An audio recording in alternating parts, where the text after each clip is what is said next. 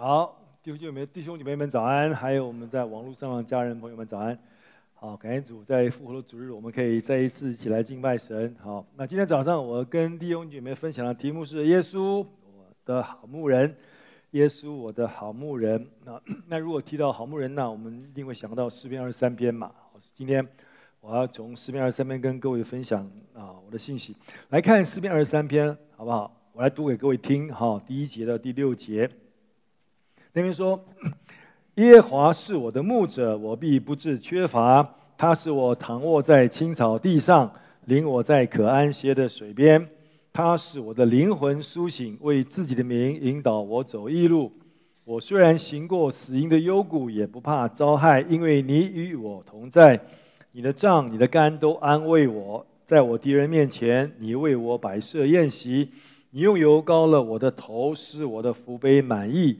我一生一世必有恩惠慈爱随着我，我且要住在耶和华的殿中，直到永远。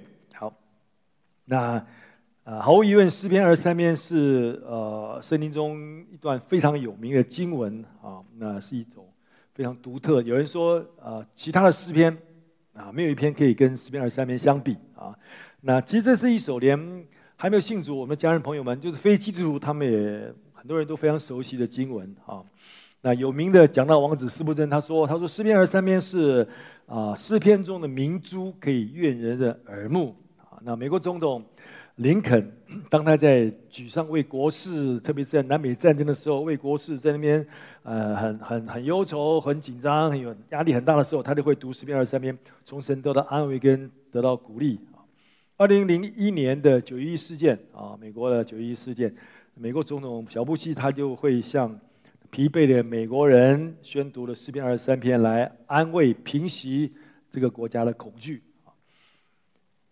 那事实上，如果我们留意，你会发现，那这首诗篇，特别是“我行过死荫的幽谷”这句话，常常出现在追思礼拜啊、火葬场啊、墓地啊、墓碑上啊，就是因为这一句嘛。我虽然行过死荫的幽谷啊，那常常我们把死亡连在一起。事实上，弟兄们刚好相反。那这首诗篇是更多的和我们的生命啊，和我们的生活，和我们的永恒生命有连结的。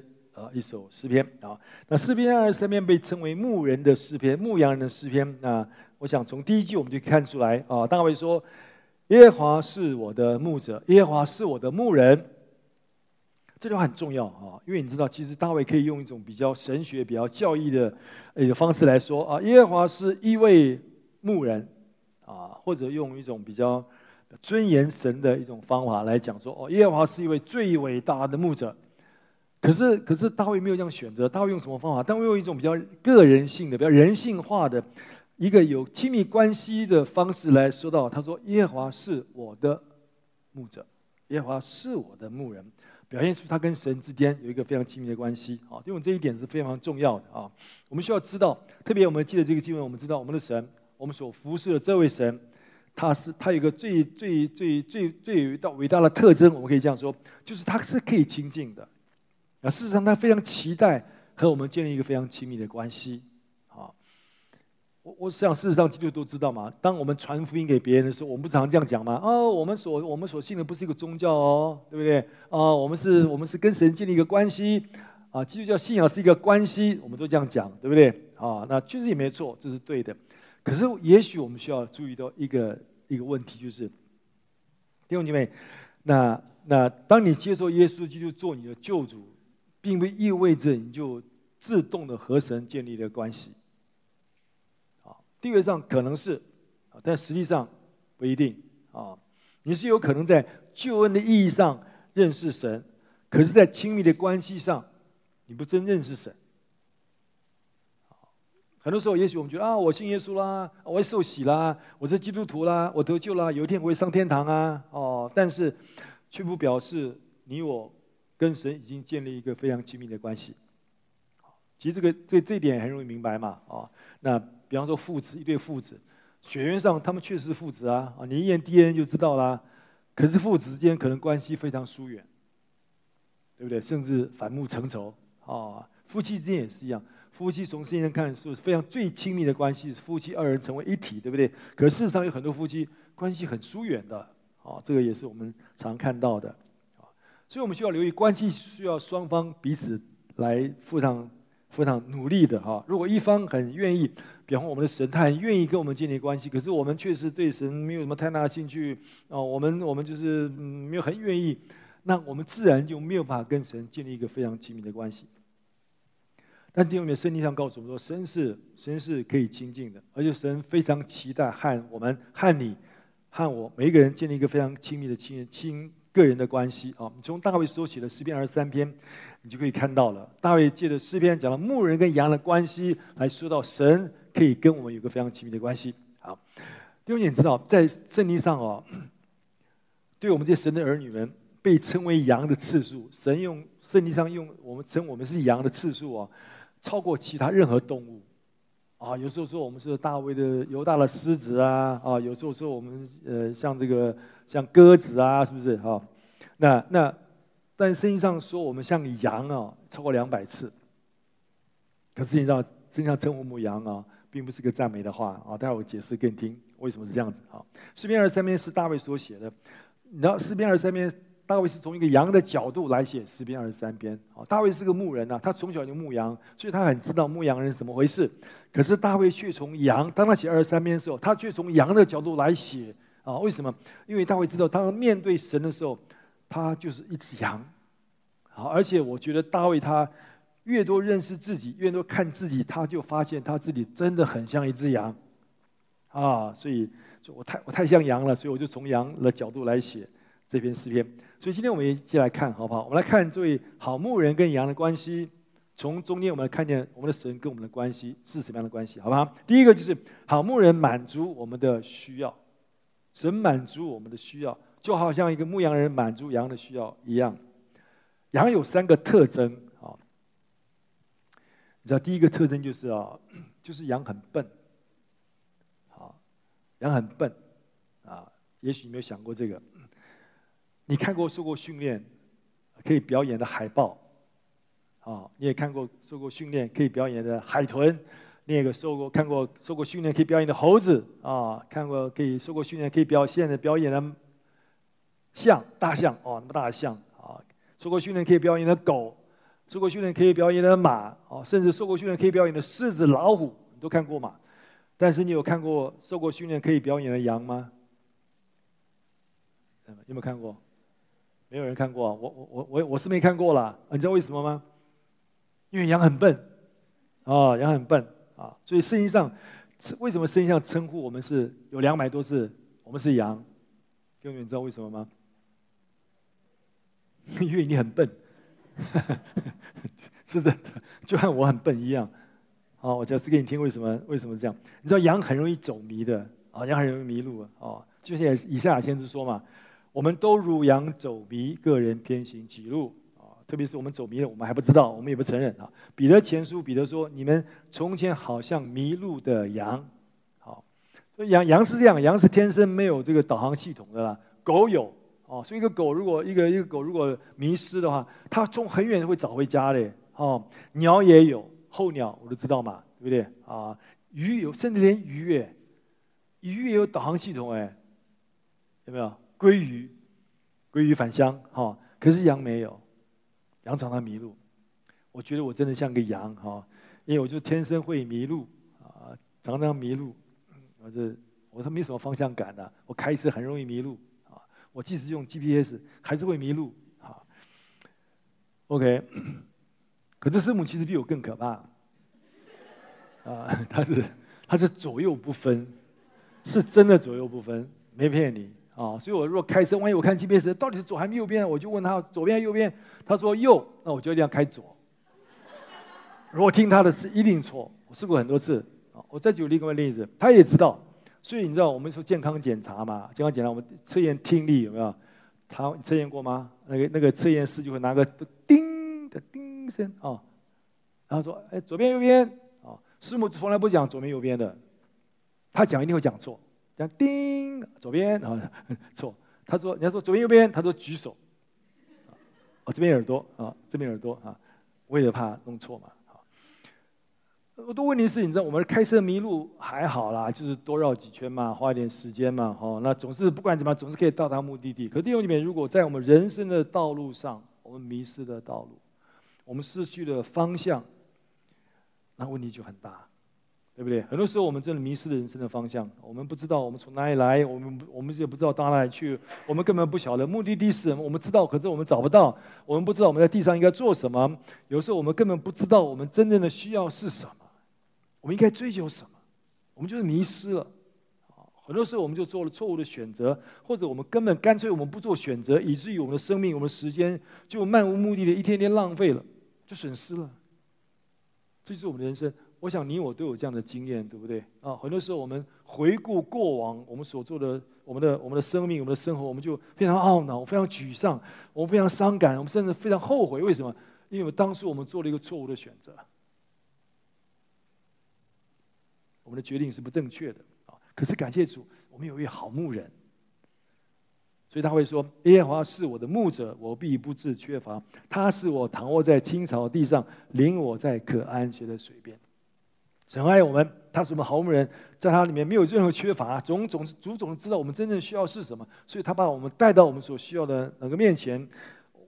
你可以没有导航系统，你可以放心，我们的神有，他知道哦，他会领我们到青草地上，领我们到可安歇的水边。耶和华是我的牧者，我必不致缺乏，我没有缺乏，主总是满足我们。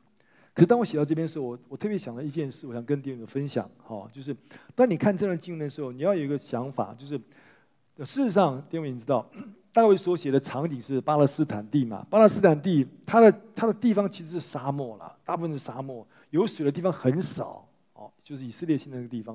以色列这些年政府他们用淡水、海水淡化，所以他们解决部分的水资源的问题，可水仍然是不足的啊。所以当大卫说领我到青草地上的时候，你一定不要想说那个青草地是这样。我们通常想到说青草地哇，养好多草吃不完，对不对？哦，其实不是的。你知道下面一张照片是100年以前拍的，这是巴勒斯坦的草地。 看到草地吗？好，100年前拍的，那2000年以前怎么样？差不多是这样，应该是这样子吧。哦，这就是巴勒斯坦的草地。所以诗篇65篇12节说：“滴在旷野的草地上。”哦，不是一大片草地，旷野里面有一点点草地，有点草地。哦，那这话什么意思？所以弟兄们需要知道。 当主说我是耶和华是牧者，我必不是缺乏的时候，并不表示说哇，做基督徒多好，每个基督徒都没有任何缺乏，我们每个人都大富大贵，我们每个人都是长命百岁，我们每个人都五子登科，什么都有，主都供应我们。弟兄，其实不是，那话其实不是这样子的。那是什么意思？其实主是告诉我们说，既在任何的环境里面，即使在一个我们觉得不好的环境里面、不顺利的环境里面，神仍然会为我们预备够用的恩典，够我们用的。 事实上，这些年我跟弟兄姐妹一起成长，在教会这么多年，我发现一个事实，弟兄姐妹，就是有的时候神没有完全按照我们所祷告的、所祈求的成就。说真的吗？是啊，事实。基督徒生命不会一切都顺利，一切都完满，一切都成功，一切都没有问题。事实上不是这样，是不是这样子？ 哦，那也许说，哦，那这样子，圣经还有其他经文那么多应许的话，怎么解释呢？比方说诗篇65篇那边第9、第11节，不是讲得很好吗？哇，神眷顾地，降下透雨，地大得肥美。哦，神的河满了水，哇，浇灌地啊，为预备五谷啊，哦，降甘霖啊，哦，其中发展的蒙你赐福。我们最喜欢唱一个经文：你以恩典为年岁的冠冕，你的路径都底下脂油。这不是神的应许吗？是啊，可是我觉得这些经文它。 真正的意义是什么？是告诉我们说，即使在事情不完满、不顺利、不成功、不丰盛的时候，问题甚至没有办法解决的时候，神仍然为我们预备足够的恩典，赐给我们力量，有勇气可以面对。像圣经上所说的，让我们如鹰展翅上腾，可以越过那一切的困难环境，胜过这些困难的环境。那是这些经文的意思。好，就好像以色列人在旷野，400年在旷野，当神。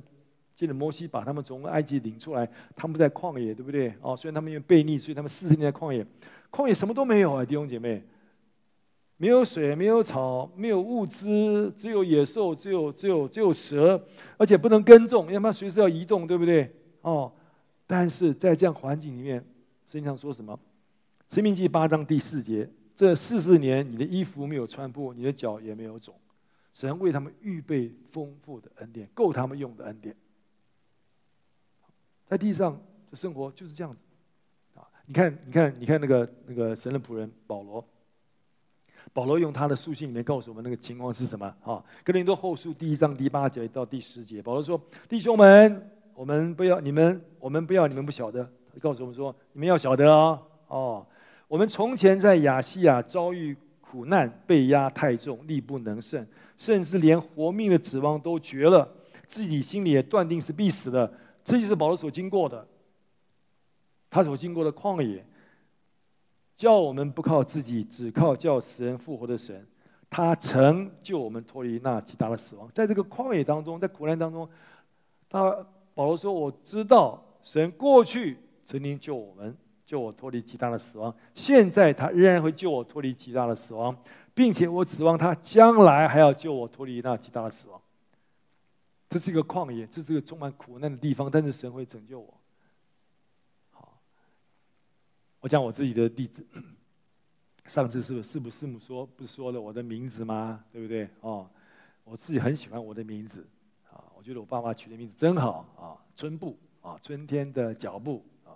我为什么这么讲？因为这个名字啊，到现在为止我没有碰到任何一个人跟我同名的啊。我听过什么春很普通啊，什么春雄啊，哦，这个春花呀，啊，都有，没有春步，很棒啊。但是师母就不太一样，她的名字对不对？啊，这秀美到处可见的秀美。我举个例子，2个礼拜以前，我去看那个，我跟他去那个雨清那边，因为师母有贫血的问题啊，所以雨清会帮，到时候帮他抽血，然后看他结果。所以2个礼拜以前，我们去看他门诊啊，在那个门诊室里面，那雨清就上电脑看，哎，看看结果是什么。他看了半天，就是说跟那个护理师说，哎，没有啊，怎么没有这个秀美啊？怎么样？那护理师说。意思，你看错，那是另外一个秀美啊！你知道什么意思吗？同样一天，陈雨欣的门诊就有2个秀美啊。好，那我的名字我觉得很棒哈。可是你知道我这个名字由来是什么吗？很早年以前嘛，我妈妈生我的时候，家里环境不好。那时候其实台湾环境不是很好啦啊，我们家同样也是一样嘛。我妈妈是要生我的时候，没有钱付那个生产费用啊。在那个时候，我父亲正在写一篇短篇小说，叫做《春天的脚步》，小说的名字啊，所以他只好把那个纸要印书的纸卖了，然后可以让这个儿子这个春步可以出生啊，所以为了纪念，就叫我的名字叫做春步，春天的脚步。好，非常非常好啊。所以那时候我记得家里环境当然不是很好啊，所以我记得小时候有时候我跟我弟弟啊，看到旁边邻居有小孩子有玩枪啊，玩那个玩具枪啊，玩一刀，我们好想要。爸妈都不会给我们买啊，我们也很识相，反正基本上就没什么玩具吧。可第二面，你知道，我承认从小到大，我没有一餐饭没有得吃，或者冬天没有衣服穿，从来没有。父母总是供应我们所需要的，神就是这样子对我们。好，我们在地上寄居的日子就像旷野一样啊，很多时候有时候真的是不顺利，很多时候问题真的没办法解决。但是主是我们的好牧人啊，他会带领我们到青草地上，领我们到可安歇的水边，叫我们没有缺乏，好不好？第二，好牧人跟我们的关系是什么？就是他拯救我们的灵魂，好牧人拯救我们的灵魂啊。羊有3个特性，对不对？第2个特性是什么？第2个特性就是羊很脏。我们通常以为猪很脏啊，我们觉得羊应该是这样子的啊，那羊咩咩哦，多可爱啊，是不是啊？其实巴勒斯坦的羊不是这样，巴勒斯坦羊是下面这张，你看到没？哦，为什么是这样子？哦，因为巴勒斯坦雨不多嘛，哦，水不多嘛，所以有时候一个下雨有啊，完全没有了，还有小水坑啊，小水坑里面都是泥巴啊，哦，这个羊就是很喜欢就喝点水啊，然后就哎开始那个水就淌到水泥坑里面，一天一天那个就越来越脏，越来越脏。猫会清理自己清理嘛，对不对？我们家猫也会啊，每天舔，清理自己很干净。可是羊不会啊，弟兄姐妹，我们的罪也是一样，我我们的罪也是一样，我们都是罪人，我们必须承认啊。罗马书3章23节说了，世人都犯了罪，亏缺了神的荣耀啊。罗马书3章10节到12节说，没有一个不是罪人，没有一个是义人，都是亏欠主，都是偏行己路，都是像羊走迷一样，都成为没有用的，连一个都没有啊。我们就是罪人。 像哥罗西书3章第5节说，所以要致死你们的在地上的肢体，就像淫乱、污秽、邪行、恶欲、贪婪和拜偶像一样，罪玷污了我们的灵魂，罪弄脏了我们的灵魂。起初，当神创造亚当，吹一口气在狼里面，亚当就活过来，成为有灵的活人，对不对？里面有神的灵，但是罪来了，罪进入了，亚当就死了，灵魂就死了。 灵魂为什么死了？因为灵魂脏了，灵魂被污秽了。罪的公价就是死。罗马书讲得很清楚。而那个死是什么？灵魂死了是什么意思？就是《天上龙家后书》1章9节所说的：“他们要受刑罚，就是永远沉沦，离开主的面和他全能的荣光。”灵魂死的就是永远离开神，因为罪人没有办法站立在圣洁的神面前，永远的死亡。好，所以今天我们必须承认。 我们就是一个罪人啊，所以在我们里面常常有犯罪的倾向，对不对？犯罪的欲望嘛，有的时候我们就是可以忍耐，有的时候不能忍耐，我们就做出来，伤害自己又伤害别人。而且问题严重是我们没有办法改变，我们没有办法救自己，我们没有办法清理我们自己那些污秽，我们没有办法清理我们的罪。人以为自己啊，人定胜天，其实人很多事情不能做，人不能救自己，人不能清理自己的罪，好。 我想了一个例子，你知道世界上一个最有力的一个举重的选手啊，是这个乔治亚国这个叫做塔拉哈兹这位先生啊。我自己很喜欢运动，所以我对这东西蛮有兴趣的。你知道他是一个无限量级，就是体重很重啊，大很重啊，无限量级。他抓举可以一次抓举223公斤，抓举什么意思？因为我有兴趣啊，就是他那个杠片有没有？他一次从地上一次举起来，举在头顶上叫抓举，223公斤。 挺举265公斤，挺举是什么？挺举就是它分2次，挺到这边来，再挺上去，好不好？好，不管怎么样，两个加起来488公斤，哇，创世界纪录哎，哦，创下3项奥运纪录，破了3项世界纪录，这么有力量，可以把这么重的东西举起来，可是你叫他躺在地上，啊，把你自己抓起来，把你自己，他可不可能把他自己从地上抬起1公分？ 没有办法，没有力量。保罗也是一样，保罗是一个属灵的伟人，我们都觉得他属灵的伟人，对不对？可是当保罗他面对罪的时候，他怎么样？他毫无能力面对罪。你看罗马书第7章14节，保罗怎么说？保罗说：“我们原晓得律法是属乎灵的，但我是属乎肉体的，是已经卖给罪了。”这么属灵的人呢？哦，保罗说：“我卖给罪，我是罪的奴仆啊。” 哦，我根本没办法对付罪，即使这样，就不是我做的，乃是住在我里头的罪做的。里头就是生命。保罗说，罪就在我生命里面。哦，我知道他在我里面，在我肉体中间一点良善都没有，因为充满了罪，我就是罪人。所以我立志，我想做好的事情，我做不来。我决定不要做好的事情，可是我偏偏去做，那就是保罗。所以保罗说什么？我真是苦啊！ 谁能救我脱离这取死的身体呢？保罗意思说，谁能够救我脱离这个罪？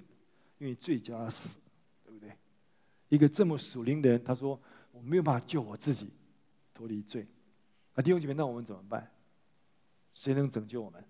好，感谢主，我们的好牧人可以拯救我们，耶稣基督来拯救我们。好，诗篇23篇第3节说：“他使我的灵魂苏醒。” 灵魂苏醒就是活过来、醒过来，好，灵魂因为罪死了，可现在主叫我们活过来、苏醒过来，为自己的名引导我走义路。人没办法救自己的，有一个属灵人叫做马丁·路德，可能你听过，16世纪的一位神的仆人，德国的天主教的修士，非常敬虔。他努力想用各样的方式除去自己心中觉得那个罪，现在的罪、过去的罪、记得的罪、不记得的罪，他用各样的方式。 苦待自己的身体啊，其中包括用膝盖爬行进入那个大教堂里面啊，那台阶一阶的爬上去啊。但是他知道他做不到，他完全做不到，完全做不到。直到有一天，他读了罗马书的第1章17节，罗马书第1章17节说什么？他说：“因为神的义正在这福音上显明出来，这义是本于信，以至于信。如经上所记，义人必因信得生。”还有看到加拉太书的第3章11节，啊，没有一个人靠着律法在神面前可以称义的，这是明显的，因为经上说，义人必因信得生。那天马丁朵一看，哇，他恍然大悟，他发现原来我没有办法救自己。原来我没有办法除去我自己的罪，但是有个方法就是相信。我只要相信耶稣基督，灵魂就会向神苏醒过来。哥林多前书10章15章3节，我当日所领受又传给你们的，第一就是基督照圣经所说的，为我们的罪死了，并且埋葬了，又照圣经所说，第3天复活了。第五就是这个福音，我们传福音就传这个。耶稣是无罪的，可是为我们成为罪，担当我们的罪，担当神对罪的愤怒跟刑罚，还有审判。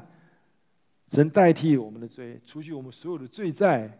哦，所以结果怎么样？就像以赛亚书1章18节所说的：“耶和华说，你们来，我们彼此辩论。你们的罪虽如朱红，必变成雪白；虽红如丹颜，必白如羊毛。”我们罪这么脏，这么坏。为什么可以洁净像羊毛一样？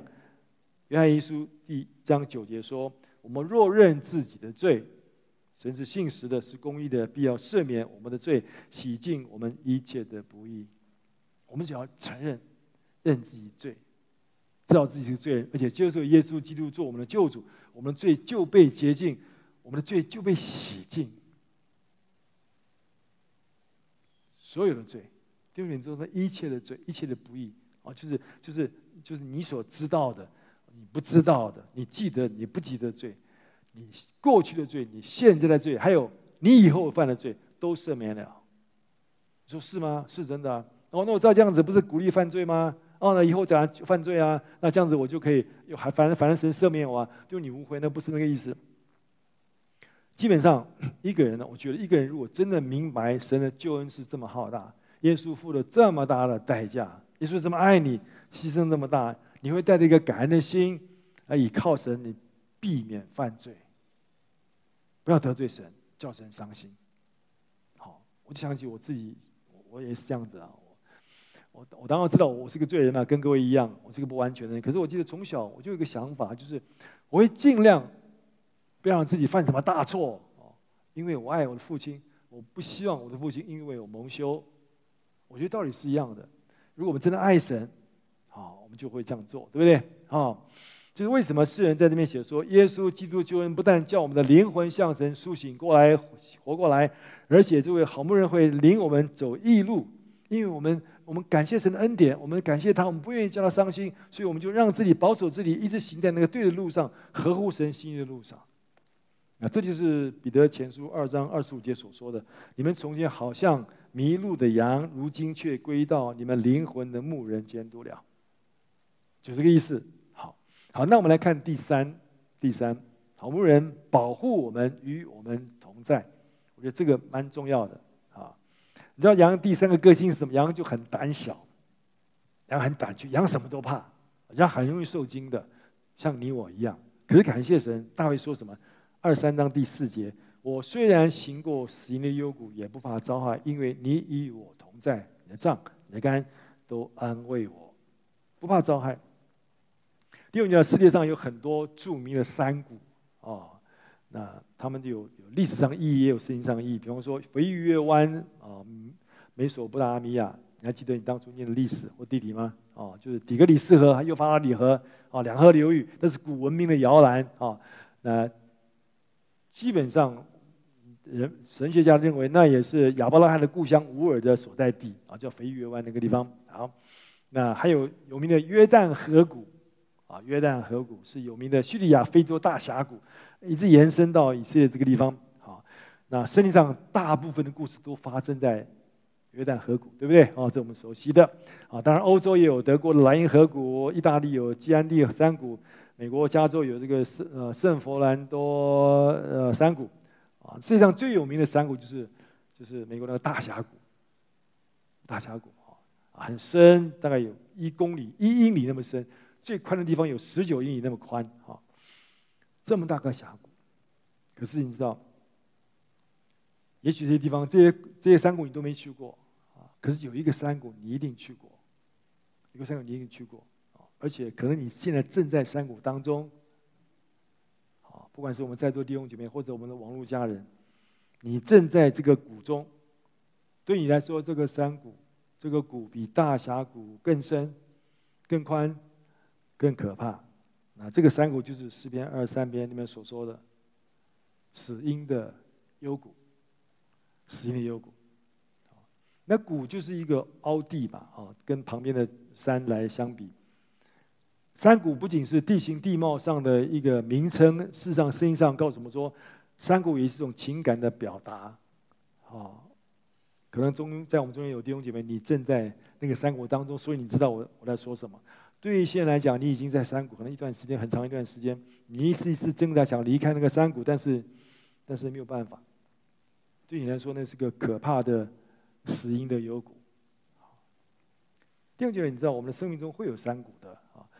而且那个山谷会突然间临到我们的生命，就像诗篇23篇第1节、第3节讲的多么美！耶和华是我的牧者，我并不是缺乏。哇，有水、有草、有水，多好！可突然间来到第4节说什么？我们经过死荫的幽谷，那差太远了，怎么回事？为什么这样子呢？这个为什么突然间羊都进入那个死荫的幽谷呢？不再有安息的水边，也不再有草，也不再……为什么发生？怎么回事？弟兄姐妹，那是我们生活的现况。现实生活就是这样的，你真的没办法期待你的生命中总是充满了平静的水边，还有青葱的绿草。现实生活中常常有山谷，常有山谷。山谷就像山谷是自然景观的一部分，山谷也是基督徒生命中的一部分。没有人可以避免，没有一个人可以逃避。有时候阳光普照，有时候阳光躲起来了。有时候天气很好，有时候天气很阴暗，而且阴暗的日子很长。约伯，圣经上人物，他是个经过苦难的人啊，经过大苦难的人。约伯记5章第7节，他怎么说？他说：“人生必遇患难，如同火星飞腾。”他意思就告诉我们说，人生哦，一定会发生的，你会遇到的啦。你只要有呼吸，你会发生的。就好像那火，你点火哈，就有火星，一定的。你生命中一定会有山谷的。保罗其实也这样告诉我们，保罗也这样教导我们。他告诉我们说，试探跟试炼是没有办法避免，这是我们共同有的经验啊。好像哥林多前书10章第13节不是说吗？你们所遇见的试探，无非是人所能受的，都遇见试探的啊。哥林多后书8章2节，就是他们在患难中受大试炼的时候，你看患难中的大试炼，我们会经过。很多时候试炼和试探会临到，而且忽然临到，好像我们忽然就进入那个死荫的幽谷里面。可弟兄们，你需要留意一件事情，你知道吗？那是神的旨意，那是神的旨意。好，你知道，我们需要知道，是牧羊人带领那些羊进入那些陡峭的山谷里面。好，那这为什么这样？因为中东一带哦。特别巴勒斯坦那边，当天气热的时候，很热的时候，牧羊人就会把羊领入那个山谷里面啊。为什么？因为山谷比较凉爽啊。你知道羊很害怕，它更很怕嘛啊。羊其实视力不好，他们看不太很清楚啊。他们很讨厌那个阴暗啊，他们本来就看不清楚，在阴暗他们更害怕，所以很不安。所以牧羊人需要努力把他们带入那个山谷里面。牧羊人为什么要这样做？因为山谷比较凉爽。对羊来讲比较好，比较舒服一点啊！而且山谷比较低，对不对？山谷低嘛，水往低处流，所以山谷因为低，所以水就会比较流在那个山谷里面。因为有水就会有草，羊在那边就有水有草，比较舒服，对不对？但是常常羊不知道牧羊人为什么这样做，就是很多时候当我们在死荫幽谷里面的时候，我们不知道神为什么这样子做。为什么带领我们进入这个山谷里面？生命中不但会有山谷，而且生命中会有死荫的幽谷。死荫幽谷就是可怕的山谷，对不对？好，山谷为什么叫死荫的幽谷？因为这个山谷比别的山谷、比别的山谷更可怕、更黑暗、更深、更陡、更长、充满了患难，充满了困难，充满了麻烦。实际上，常有这些词“困难”啊、“麻烦”啊、“痛苦”啊来说到三股。第五是，我举个例子，除了诗篇23篇之外，你看哦，在约书亚记的第7章26节。那个故事是这样：当以色列百姓，当神命令约书亚带领以色列百姓围绕耶利哥城，他们也围绕以后，耶利哥城会倒塌，对不对？而神吩咐他们说，里面有些东西可以拿，有些东西不可以拿。其中有个人叫亚干，他就偷偷拿了一些神所不允许他们拿的东西，结果神就生气了，所以他们下一场战争在艾城，他们就失败了。失败以后，他们就检讨到底是谁得罪神了。他们就发现原来是亚干。亚干拿了不应该拿的东西，所以神就说：“哦，那就把他打死。”他们用石头把他打死，然后石头落在他的身上。26节说什么？众人在亚干身上堆成一大堆石头，直存到今天。于是耶和华转意，不发他的烈怒，因此那地方叫做雅各谷。雅各就是连累的意思，就是亚干，你害我们都在痛苦当中。你看，害我们打仗也失败，死了好多人，就是麻烦，就是痛苦。诗篇第6节说到另外一个谷，那谷叫什么？叫做流泪谷。他们经过流泪谷，叫这谷变为泉源之地，并有秋雨之福，盖满全谷。可是那是个流泪谷。弟兄们，你经过流泪谷吗？你经过雅各谷吗？你经过苦难谷？你经过麻烦谷吗？那这是我们几乎不可避免的。而且事实上，真的有个谷叫死荫幽谷啊，在以色列，这个谷叫做死荫幽谷，那谷其实叫做吉伦谷，吉伦谷。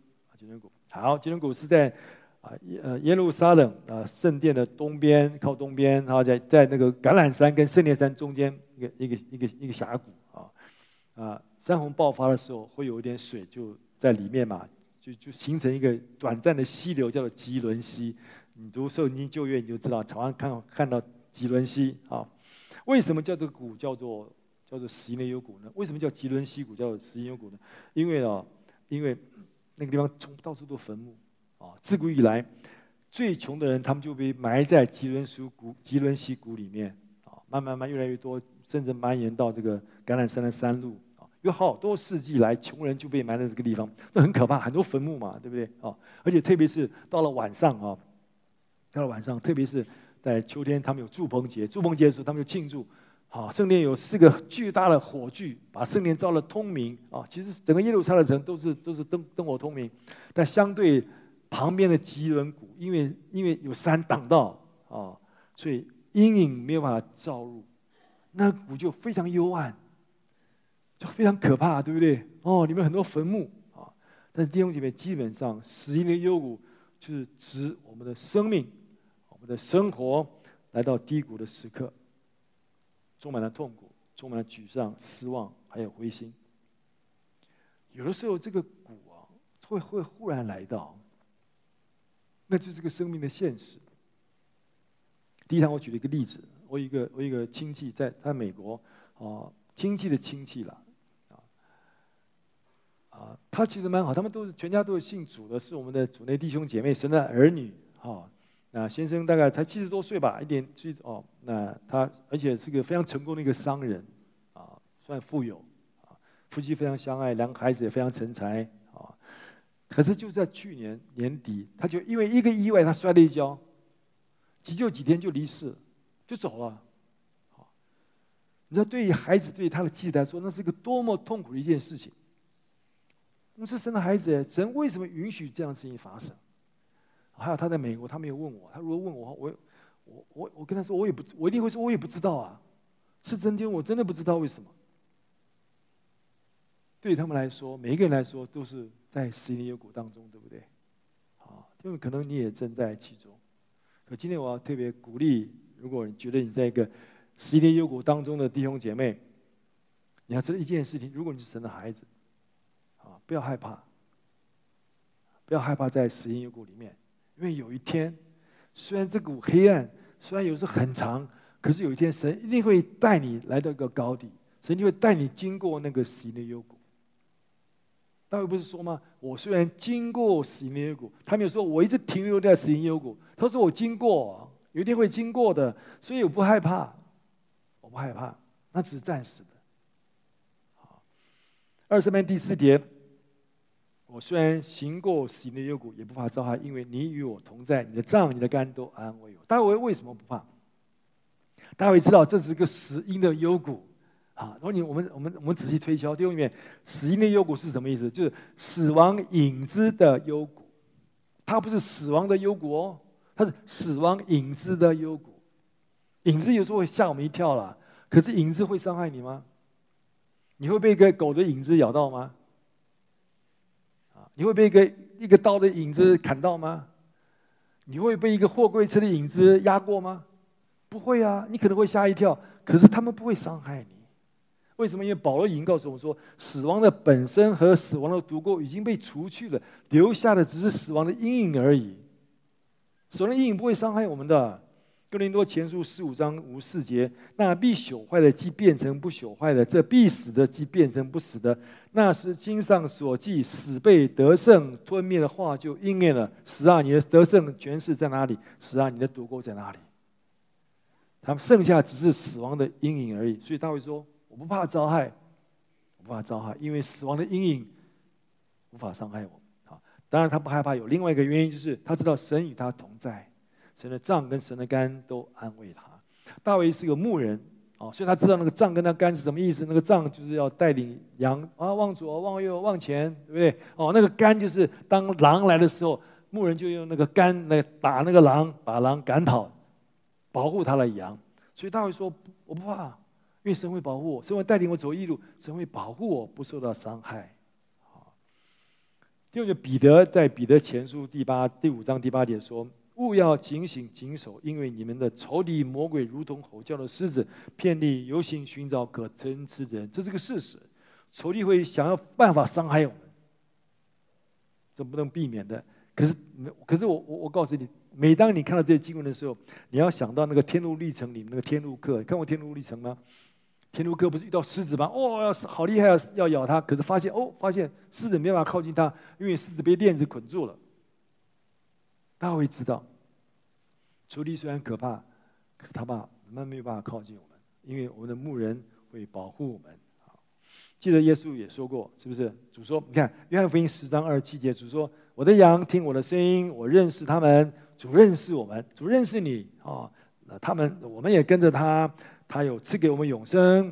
他说，我们永远不会灭亡，谁也不能把我们从神的手中夺去，对不对？我父把羊赐给我，他比万有都大，谁也不能从我父手里把他们夺去。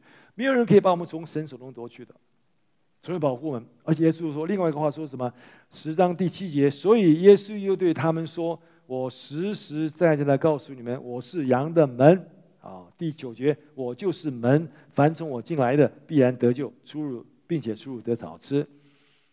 主为什么这样讲？是有原因的。那个时候啊，那个时候的那个牧羊人晚上就会把羊赶入那个羊圈里面。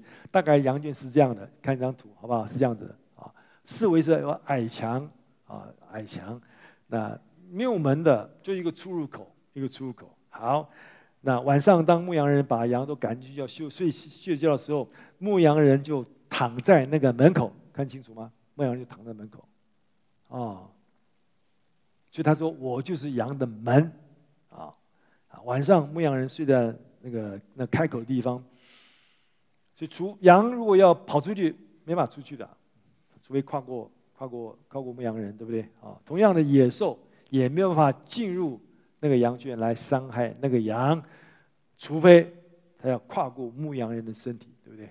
哦，你记不记得前段时间台湾流行一句话？牧羊人说：“除非怎么样 ，over my dead body。”我觉得用这个正好啊，除非你要跨过我的尸体啊，否则我会保护我的羊。主就这样保护我们弟兄姐妹，你放心啊。是不是牧师曾经这样说过一句话？他说：“死亡不是房子，它是门廊。”啊，台湾房子比较没有这种，美国房子很多是这样子的。啊，这边有门廊，对不对？啊，门廊，那你要经过门廊才能进入房子啊。他说，死亡不是房子，只是门廊。门廊的灯如果没有亮，就看起来很可怕，像这样子。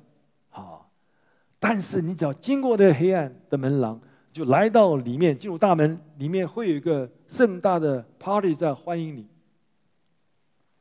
就在我们生命过程当中也是一样。我举个例子，我最喜欢的、我最敬佩的一位传道人就是宣信博士啊，宣信博士。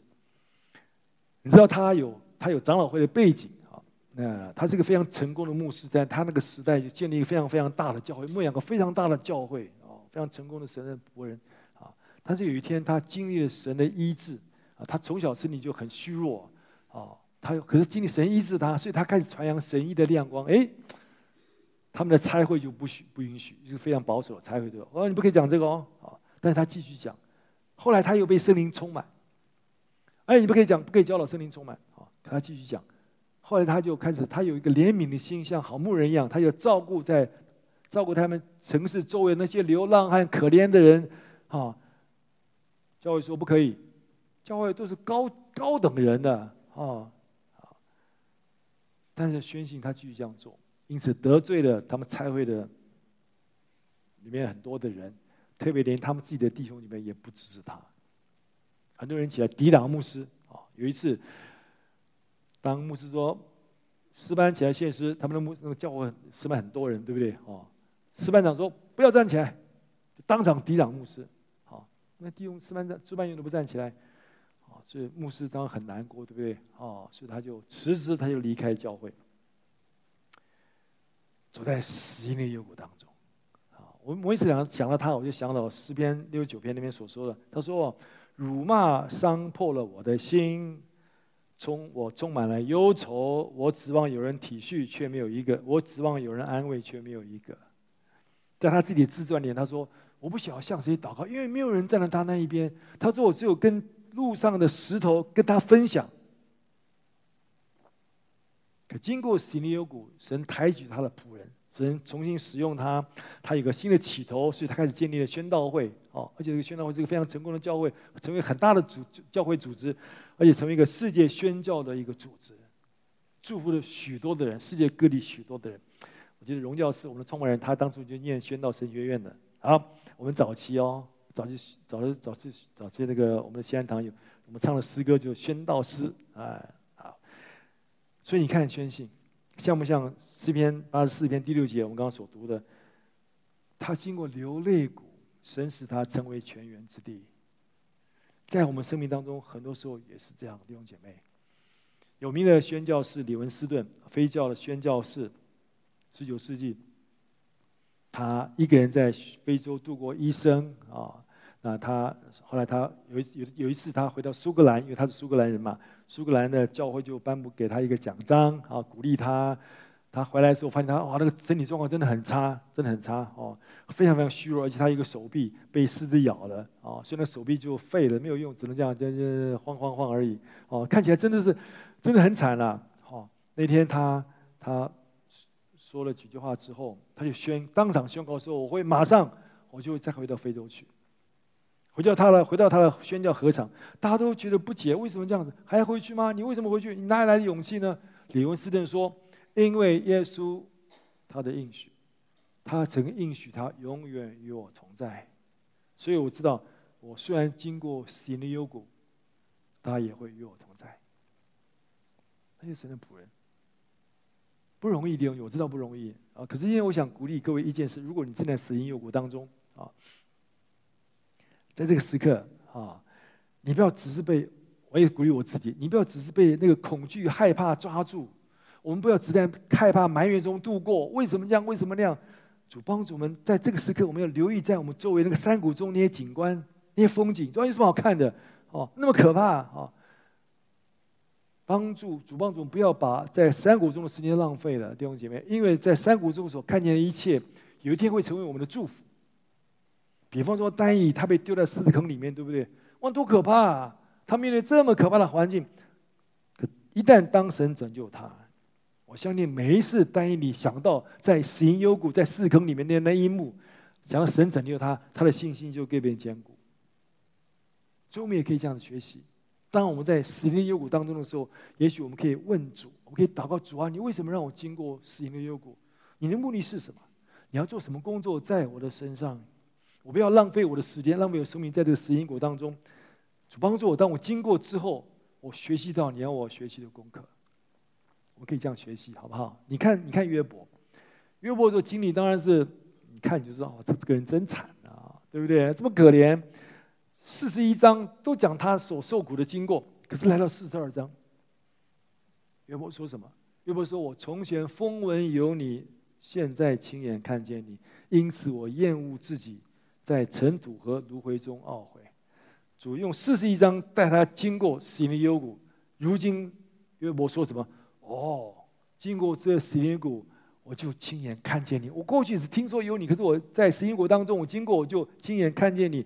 我看见你，我认识你，我就厌恶我自己。为什么？我就发现我就认识我自己，我自己真的是个罪人，我真的是个罪人，所以我就真实的悔改，在尘土和炉灰中悔改。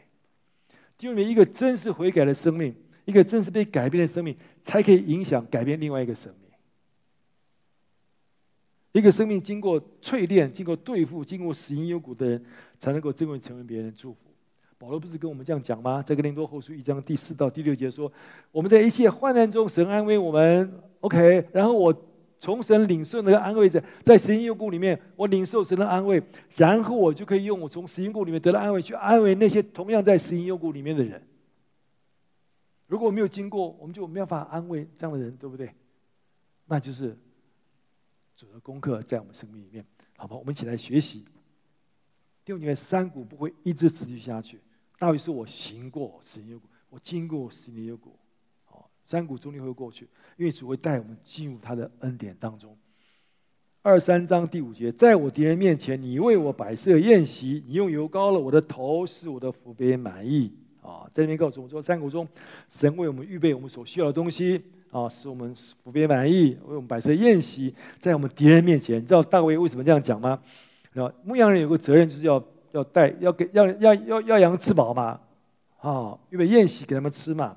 可是问题是在巴勒斯坦，有的时候干旱就是没有草啊，那怎么办？那牧人就想办法去带他们到有草的地方啊，去找，可能是个以前没有去过的地方，这个陌生的地方。啊，走了好几天，羊也很饿啊，很累啊，好不容易找到一片草地。好，牧羊人，你要知道，牧羊人他们不会马上叫羊去吃，他们叫羊先躺下来休息一下，然后怎么样？然后牧羊人去检查那片草地，检查什么？他们要找在地上有没有一个小洞，像前面一样一个小洞，找那个洞干什么？因为在19世纪有一个以色列的牧师，他说，在那个时候。其实我来发现，其实很普遍了，现在也是一样。在那个时候，在巴勒斯坦地的草地上，有很多小洞。那个洞是什么？那蛇洞啊，有一种蛇叫做 Aldis， 就是你看这个啊，叫南极蛇或者叫蝰蛇，又叫死亡蛇。死亡蛇是一种蛇种，死亡蛇种为什么它很毒啊？啊，这种蛇会躲在那个小洞、草地小洞里面，大概50公分地方哈。哎，如果有羊来吃草，它蛇就冲出来咬那个羊。特别咬那个羊的鼻子，几分钟羊就死了，因为那个蛇非常非常毒，非常非常毒。所以好牧人就有聪明智慧，啊，他就找到洞以后，他们就用亚麻仁油、跟柏油、跟煤油和起来以后，就把那个小洞涂一涂，啊，有部分油就流下去，对不对？好，你知道那个蛇就想出不来，因为那个皮肤粘那个油上面。所以这羊啊，好，他弄好以后就让羊去吃，羊就开始享受丰盛的宴席。他们不知道，他们牧羊人为他们在仇敌面前摆设的宴席，仇敌没办法伤害他们。弟兄姊妹，神在我们生命中也是这样的安排。虽然有很多的事情发生，可怕的事情发生，虽然有仇敌会攻击我们，虽然有试探会试炼临到。但是耶和华是我们的好牧人，而且他会说什么？第6节，我一生一世必有恩惠慈爱随着我，并且要住在耶和华殿中直到永远。神的恩典不只是现在今世，而且是永恒的。里面告诉我们一个永远的盼望，一个永远的添加，一个永远的福乐。我觉得那才是我们应该所注意的。在地上我们有苦难，我们会经过死荫的幽谷，但是都是暂时的。里面主会带我们经过，主会带我们经过。我们有一位好牧人，啊，我们可以依靠他，主一定会带我们进入，那个永远的荣耀里面。你认识这位好牧人吗？好，他满足你所有的需要，他拯救你的灵魂，引导你走义路，啊，他保护你，与你同在，而且为你预备一个永恒的添加，一个永恒的丰盛的生命。你认识他吗？你知道上个礼拜，最后我很快讲，我上个礼拜我们的同工，他就跟我讲一件事，他很兴奋，很高兴啊，牧师啊，说、哦、你看，你看，我下载了一个 Chat GPT，你知道什么吗 ？Chat GPT 啊、哦、，AI 人工智慧，有没有？哦，好，那 Chat GPT 就是一个聊天的机器人呐、啊。 哦，这机器人功能很强哎，我什么事都会做哎。他就说，哎，他当场给我看啊，牧师你看啊、哦，来替我写一篇等候神的奖章。我在现场，他那个奖那个嘟就出来了哦，就是好厉害那个 AI 那个人工智慧哦，哇，有前言有结论，还有3个标题大纲都写出来了哦，还说你的大纲你要用什么经文哦，还我还哦还耶利米还举例子都写出来了哦。 我跟我说，哎，我叫他写内文，他的内文都会写出来，你知道吗？我想，哦，怪不得最近这些事情流行的时候，很多牧师都很紧张啊。那弟兄姐妹都不必来教会了，对不对？我来教会很麻烦，哦，多麻烦啊！我在家里礼拜天早上，哎，来帮我写一篇《耶稣我的好牧人》啊，搞不好比牧师讲的还好嘞。 这么漂亮一个奖章啊，讲非常周延，什么都想到了。问题是这样吗，弟兄姐妹？我举最后一个例子，从前有一位非常有名的一位演员啊，他是一个非常戏剧演员，他会非常有表达力啊，那口才当然很好嘛，哦，演戏的嘛，哦，那在一个公开场合哦，好多人都看到哦，他来，大家好兴奋的拍手哦。 因为这个人他非常有名，而且他的口才非常好，他就是一个演那种不是话剧，这种戏剧的那种那个演员嘛，哈、哦，所以他们就希望说，哦，那你要不要现场来帮我们表演一个啊、哦？你朗读一些这个有名的文学作品，让我们来欣赏你的演出。好，那当场有位牧师哦，他就说，哦，那这样子好不好？请你来帮我们朗诵诗篇23篇，因为诗篇23篇大家都知道，非基督徒都知道啊。哦 那这位演员就同意，不过他说：“哦，牧师，不过你要答应我条件，什么条件呢？就是我读完以后，你来读一次。”牧师说：“好啊，好好。”所以这个演员就开始，他就用他的专业的、又有天分的那种口才啊、哦，表演能力，哇，他读得真好哦！那个音调阴阳顿挫，有高有低，那个节奏有快有慢，行云流水。他朗诵完了诗篇23篇。 全场鼓掌，几分钟都停不了哎！太棒，太精彩了！好，下面该牧师了。牧师站起来读诗篇23篇，像我今天所读的一样。那当然显然没有办法跟这位演员相比嘛，是不是？好，而且牧师声音有点沙哑，像我今天一样。他就是让平常讲到的声音，平常讲到的速度，读完了诗篇23篇。 读完以后，全场鸦雀无声，也没有掌声。可是每一个人的眼中充满了泪水。大家觉得哦，为什么这样啊？晚饭以后，很多人就问这位演员，为什么结果是这样？为什么不同？